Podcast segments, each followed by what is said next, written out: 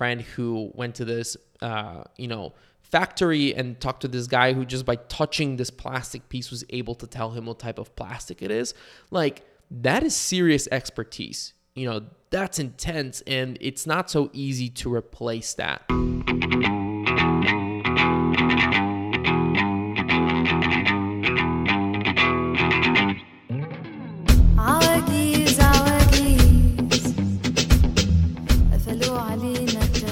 Hey, what's up, you guys? My name is Miko Krashovsky, and welcome to episode 56 of That Remote Show, where we hear from location independent entrepreneurs and professionals so you can learn to quit the cubicle and live life on your terms.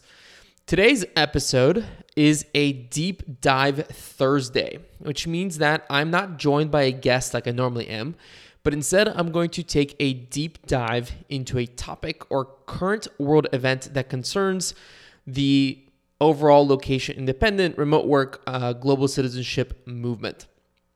And what I want to talk about today is actually an article that I recently read called The Impact of COVID 19 on Global Supply Chains, which was written by a fellow online business owner, Nabil Kablawi, uh, who's the CEO of Provectus Digital, uh, which is a marketing agency through which he works with lots of e commerce companies. And obviously um, covid-19 is really impacting a lot of businesses right now um, some of those being e-commerce businesses because their supply chains are being uh, interrupted and, and in some way affected by what is going on since so many e-commerce companies uh, so many products are made in china and so i checked out this article uh, and i want to say uh, upfront. I am not an expert in any of this. I have no economics background uh, at all. However, I am very interested in this. Um, this is sort of uh, one of those topics that really uh, weaves in and out of uh, the world that I'm involved in. And, and, I just think that this was a really interesting uh, article that sort of um, unpacked a lot of the things that are going on and what could happen. How could it affect? Um, our world going forward and our sort of economics going forward. And uh, Nabil actually did a, a, phenomenal job interviewing lots of experts in this field. So um, I think that this article is really well done, and I think you guys are going to enjoy it. And so the way I'm going to go forward is I'm not going to read this article. Uh, I'm going to link it up in the show notes so you can go and check it out yourself. Um, what I'm going to do is just kind of like summarize it and add in uh, some of my own thoughts on what uh, Nabil wrote in this. Uh, and yeah, so essentially the article, like I said, it's called Impact of COVID 19 on Global Supply Chains. And it's broken up into four parts. Um, the first one called Dominance of China in pre COVID, in a pre COVID and pre Trump world. And this was a really interesting uh, kind of like setting the scene of what the world looked like before COVID 19. And essentially, we all know China is a huge manufacturer of lots of different things in the world. Uh, it's, I mean, the main manufacturing hub of the world. And it really started in the, I believe, 1980s and 1990s more so, uh, where companies started shifting their production to China. Uh, because it was a place where manufacturing was really cheap, um, the labor was really, really low, and also uh, China has tons and tons of resources. So it was a really easy place to manufacture um, lots of products. And what ended up happening is that when these big multinational corporations started shifting their manufacturing over to China, many other countries had to do the same in order to, or many other companies had to do the same in order to compete. So what has happened since, you know, the 1990s, you know, over the last 3 decades or so is that so much manufacturing has been done in China that it has developed China as a whole has developed immense expertise on manufacturing um, lots of different products. Um, specifically, I remember I was speaking with a friend of mine who does um, a lot of e commerce stuff. Um, and he has lots of, you know, he gets a lot of his manufacturing done in China. And he was telling me that when he was on a trip to China, touring one of the factories that makes this product, he said that he handed a piece of his competitors' items to one of the guys who kind of like managed this uh, factory. And this guy, just by touching this product, could tell you what type of plastic it was made out of.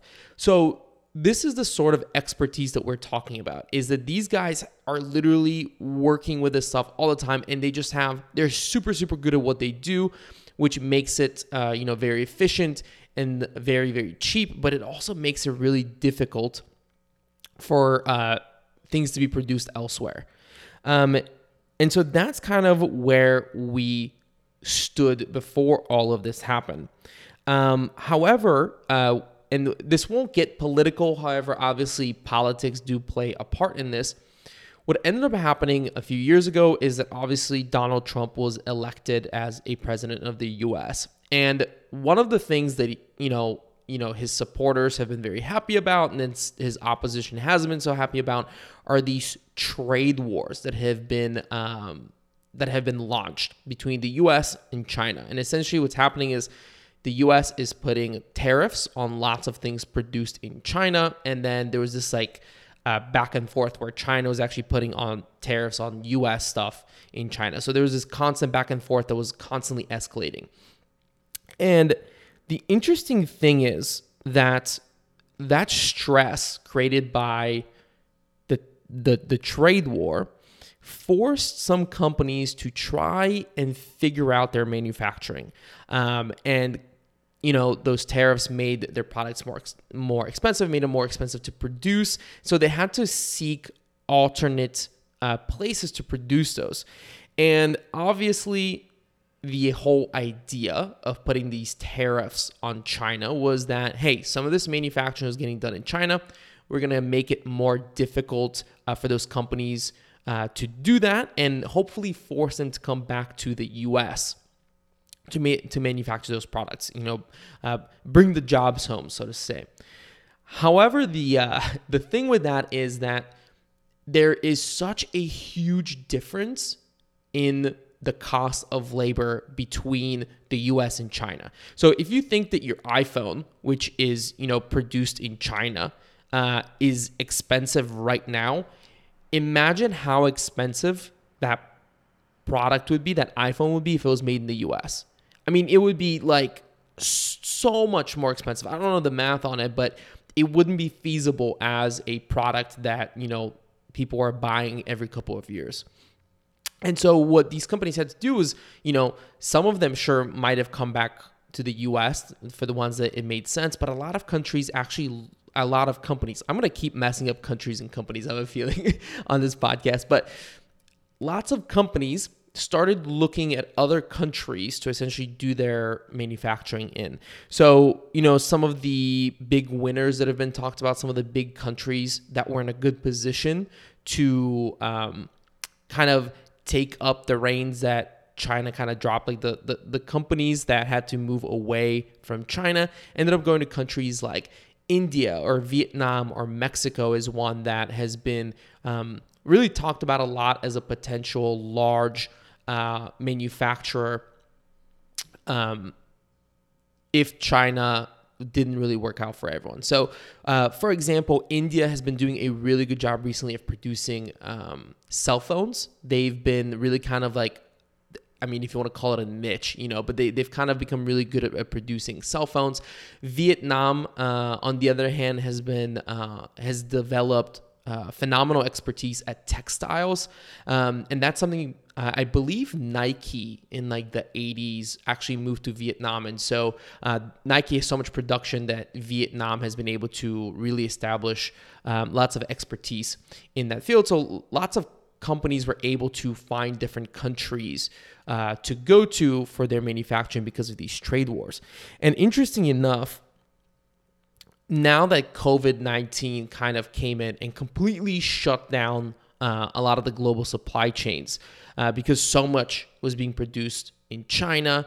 Um, so China got hit first. A lot of things got shut down. Uh, now it's obviously a, a global thing, and there's not a lot of this, uh, you know, global movement between countries. But the trade wars, in a weird way, almost helped prepare global like supply chain managers for what's happening right now because they were already starting to think, hey, there are these tariffs going on. China is, you know, maybe not becoming as easy of a choice for us. Where else can we do things? And so this is kind of what the second part of this article talks about is how the trade war really primed the world uh, for a major reshuffling um, of global manufacturing. So I thought that was really interesting. Um, you know, whether you are a, you know, supporter of the current administration or not, um, in this case, those trade wars that were established actually kind of almost helped prepare uh, the global supply chains for what is happening right now. And the third part in this article is called uh, COVID as a Catalyst for Shifts in Global Supply Chains. And what this is essentially talking about is that the coronavirus essentially exposed a ton of these weak points uh, in our modern supply chain. Uh, for example, there's a quote um, in the article that go that says uh, the Hubei province of China, which by the way is where uh, Wuhan is located, is 20% of global manufacturing originates from that province. So when kind of that, you know, the COVID 19, that wasn't the exact quote. I obviously kind of fumbled it a little bit, but the quote says uh, the Hubei province of China, where 20% of global manufacturing originates, grinded to a halt, causing supply chain bottlenecks all around the globe. So that's where Wuhan is located. So you have this one place where 20% of global manufacturing happens and it gets completely locked down. That is clearly going to have ripple effects throughout the world economies. And the really interesting thing here um, that, you know, we almost kind of lucked out on as a world is that when all of this happened, a lot of people in China were celebrating the Lunar New Year. So during this period of time, a lot of these Chinese, um, um, you know, factories and stuff like that actually shut down or at least slowed down a lot because people go home uh, to be with their families for this Lunar New Year. And COVID 19 broke out during this period. It broke out during a period when a lot of these factories were already shut down or running on a much slower speed. So, the impact in many ways, a lot of the uh, experts in this article kind of mentioned that a lot of, you know, like this could have been way worse had it happened in the middle of the year when China was completely unprepared for this happening. Um, so that's a really interesting thing that I hadn't thought about before. That essentially we almost got lucky that this happened during this time of the year, during the beginning of the year when China is celebrating the Lunar New Year, because it could have been so much worse. Uh, you know, they had already prepared for a lot of the factories not working during that period of time. That's something that they had um, already assumed and sort of like accounted for, but had it been in the middle of the year when nobody was prepared for, uh, it could have been, you know, tra- it could have been terrible for the uh, global economies. And so, essentially, what this part of the article talks about is really how this current pandemic has shown a lot of bottlenecks, a lot of issues in the current um, supply chains. For example, one of the things they talk about is that many pharmaceutical companies are actually dependent on active ingredients produced in China because the supply the way the supply chain works and is described is described in this article is that it's not like you have one supplier, right? So you may be, let's say that you are producing uh, a cup, for example, right? And you might be working with one supplier who, you know, makes those cups for you. But that supplier has a supplier that maybe makes a certain part of the cup. And then maybe that supplier has another supplier who actually gets them the raw materials. So it's that's why it's, you know, a supply chain, right? So there's lots of these, you know, different steps uh, in the way that it goes from a raw material to the product that I'm enjoying now on my desk. And so essentially a lot of these pharmaceutical companies are actually either a producing these you know medicines in China and then bring them over to the US or to Europe or they're getting a lot of their um, ingredients from China. And that is clearly a big issue if something like this happens because hey everything stops you know all production stops. You can't ship things you can't you know ship things around the world. What happens? We run out of medicine right? So that's something that i think and in, in this article they also talk about that's a that's a big issue because unfortunately China is where a lot of these things are uh, occurring at. A lot of these sort of pandemics are starting. This one being the worst, obviously, but we had SARS and MERS, and they all originate originated from China because of the wet markets that they have there. And so the interesting thing here is, you know, is it wise to continue to uh, sort of rely on Chinese manufacturing for our medicines. And I think that this is, you know, this wasn't in the article, but I wonder if in the future, once kind of like COVID 19 settles out and stuff like that, governments will get together um, and almost pass laws saying that either all or at least some percentage of um, medical supplies or medicines uh, actual medicines have to be produced domestically in order to uh, try to kind of mitigate this and not be so reliant on other countries which even as somebody who is a big supporter of globalization and in a global economy i think that's not a bad idea right? You don't want to um, be fully reliant on um, other parts of the world to you know get these sort of necessities made and, and available to your citizens. Um, and really this section talks about also like what is the future of the global market kind of the global supply chain going to look like uh, after this? And interestingly there are two different schools of thought that are outlined in this article. Um, on experts and kind of like what they think is going to happen. And the first one is that China is going to fall hard from economic dominance. You know, essentially, we've been listening to, um, we've been hearing about how powerful China has become economically. Um, however, you know, this could cause a, a huge issue to that because a lot of people are seeing you know, kind of the problems with manufacturing a lot of your things in China. But the other school of thought is that things will kind of return more or less to normal after this. Um, and so that's really interesting that it's it's almost like two very dramatic options. You know, there isn't like one, you know, one option that's kind of in the middle. Um, the the first one is, you know, this is kind of this isn't in the article or anything like that, but kind of my personal opinions.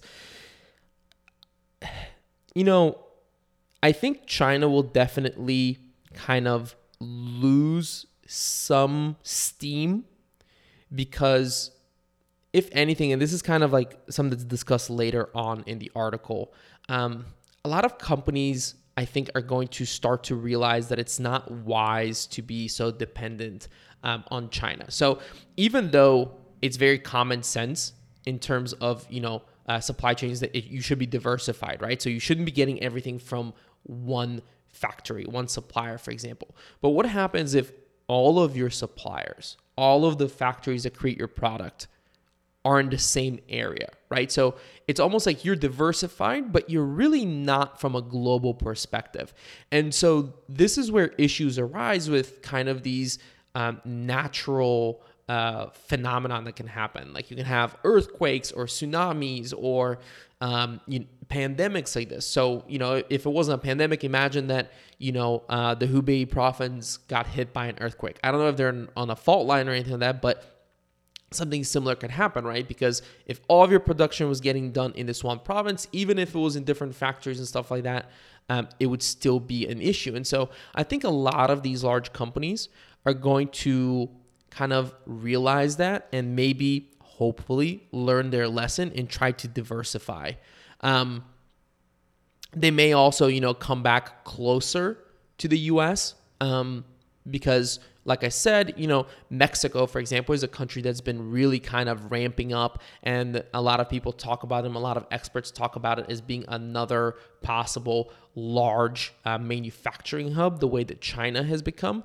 You know, Mexico is a lot closer than China is, and so um, as you know, the Chinese um, population has um, become richer and richer and has been charging a higher and higher price. You know, the prices, the price of production has also increased in China, and so um, even though Mexico, I believe, on standards is like has a higher middle class or has a more established middle class. I'm not sure of the numbers there, but you know they're sort of becoming more equal in that way. So it may become more cost efficient to produce things in Mexico. Um, and kind of have cheaper transportation costs um, than to produce it in China. So that's kind of something that's really interesting. But kind of the opinion it seems that Nabil is of, and that a lot of the experts that he talked with is that they think that this won't really be that big of a hit on China. Um, essentially, what they're saying is that even though it may seem that the those trade tariffs and the current situation that we're in with a pandemic are kind of these it's almost like this perfect storm of events that are just hitting china really really hard um, a lot of these experts that at least nabil um, spoke with seem to think that in the in the sort of um, you know meta view there's a lot of geopolitical things happening that are just kind of going to continue happening and, and China will remain the powerhouse that it is.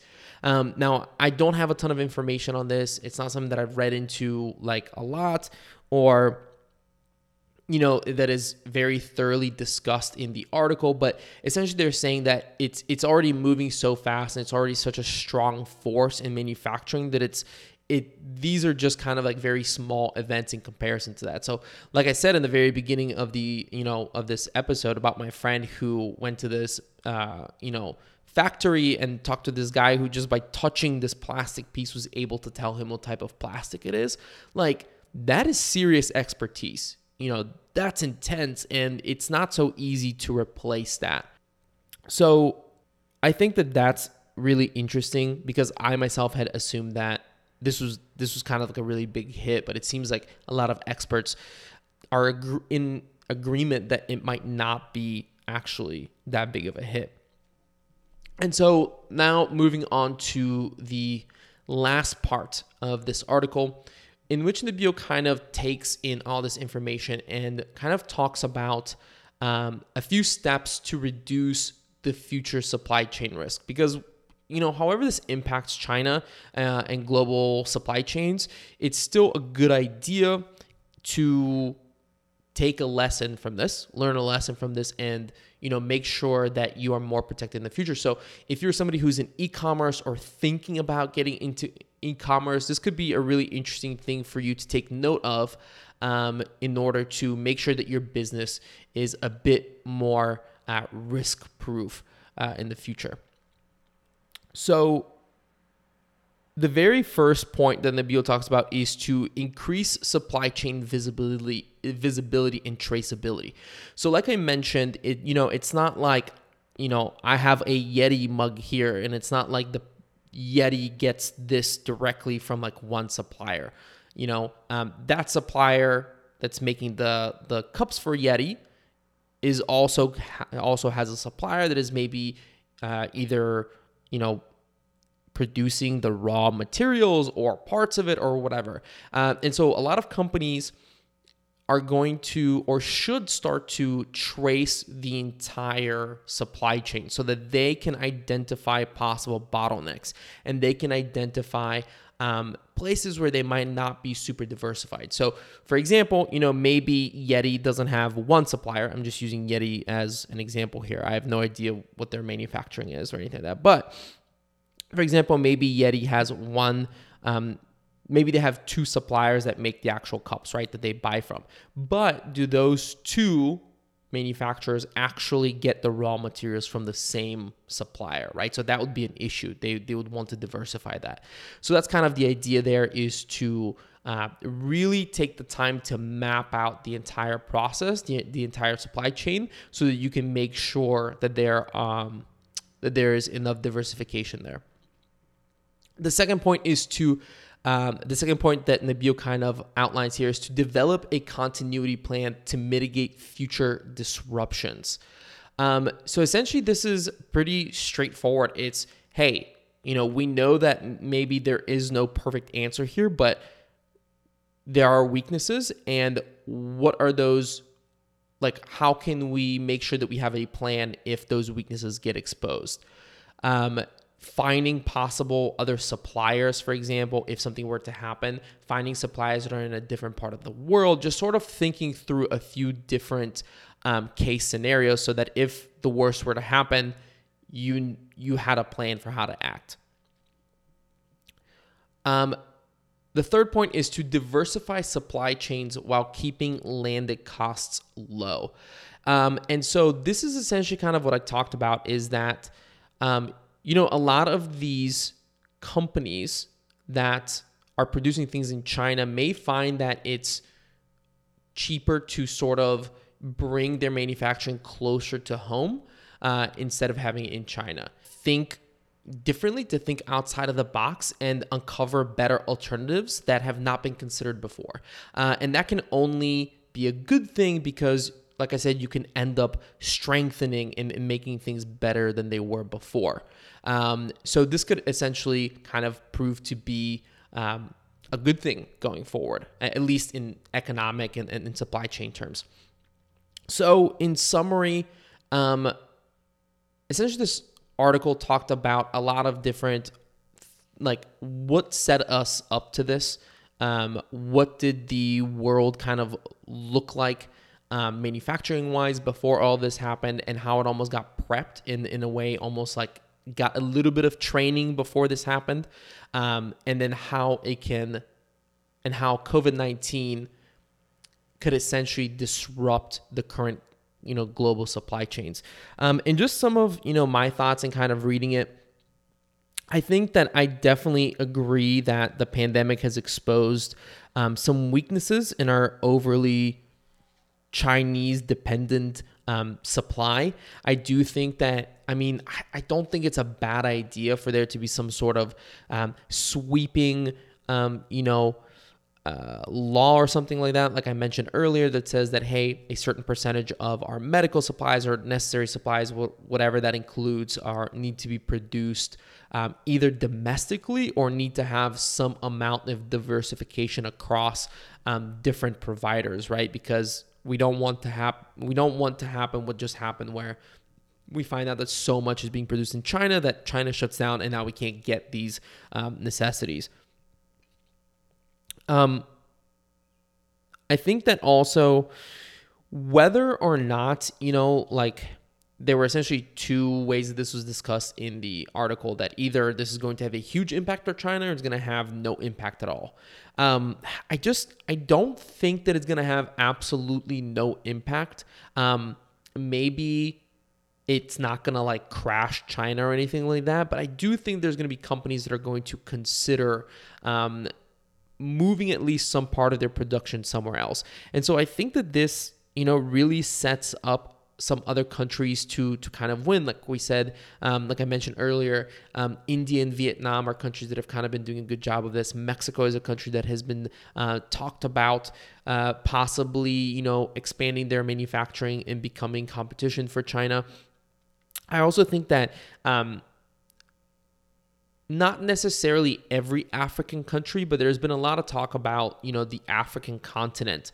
Um, it's a, you know, it could essentially become the next China. You know, maybe not in 10, 20, or 30 years, but further down the road. Uh, you know, they have a huge population, um, so lots of uh, people who, who can work in factories and stuff like that. Um, they have, you know, sort of similar economic, they're in a sort of similar economic situation to what China was before their manufacturing boom.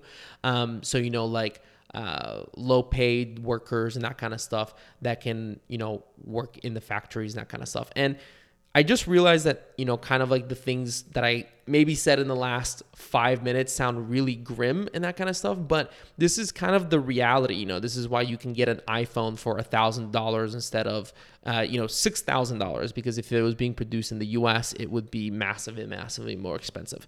So this was kind of my deep dive into this article. Again, um, I'm not an expert. I have no like I just enjoy reading on this topic. I enjoy watching videos on this topic um, and having conversations about it. Uh, I have no economics degree um, or anything like that, but I do think it's really interesting. And so if I've piqued your curiosity on this, definitely go and check out Nabil's um, article. It was really well done. Like I said, tons. He interviewed tons and tons of um, experts on this, so that was um, I definitely appreciate that, and I found it uh, very interesting. Uh, the link to that article is going to be in the show notes, so go check it out. And if you haven't yet le- left this um, podcast a review and you're enjoying uh, the episodes, head on over to your favorite podcast player and leave a review. I always appreciate it. Um, but all right, you guys, that's it from me. I will see you guys, not see you, I guess you'll hear from me uh, very soon, Monday morning. Um, let me know. Are you enjoying these two times a week podcasts? I'm really enjoying it. I'm eh, really excited to be able to um, not only interview uh, experts, but also kind of just talk to you guys directly. So I'm really excited about that. But I'd love to hear if you're enjoying it or not. But all right, you guys, that's it from me. Um, I hope you guys are all staying safe and uh, have a great weekend.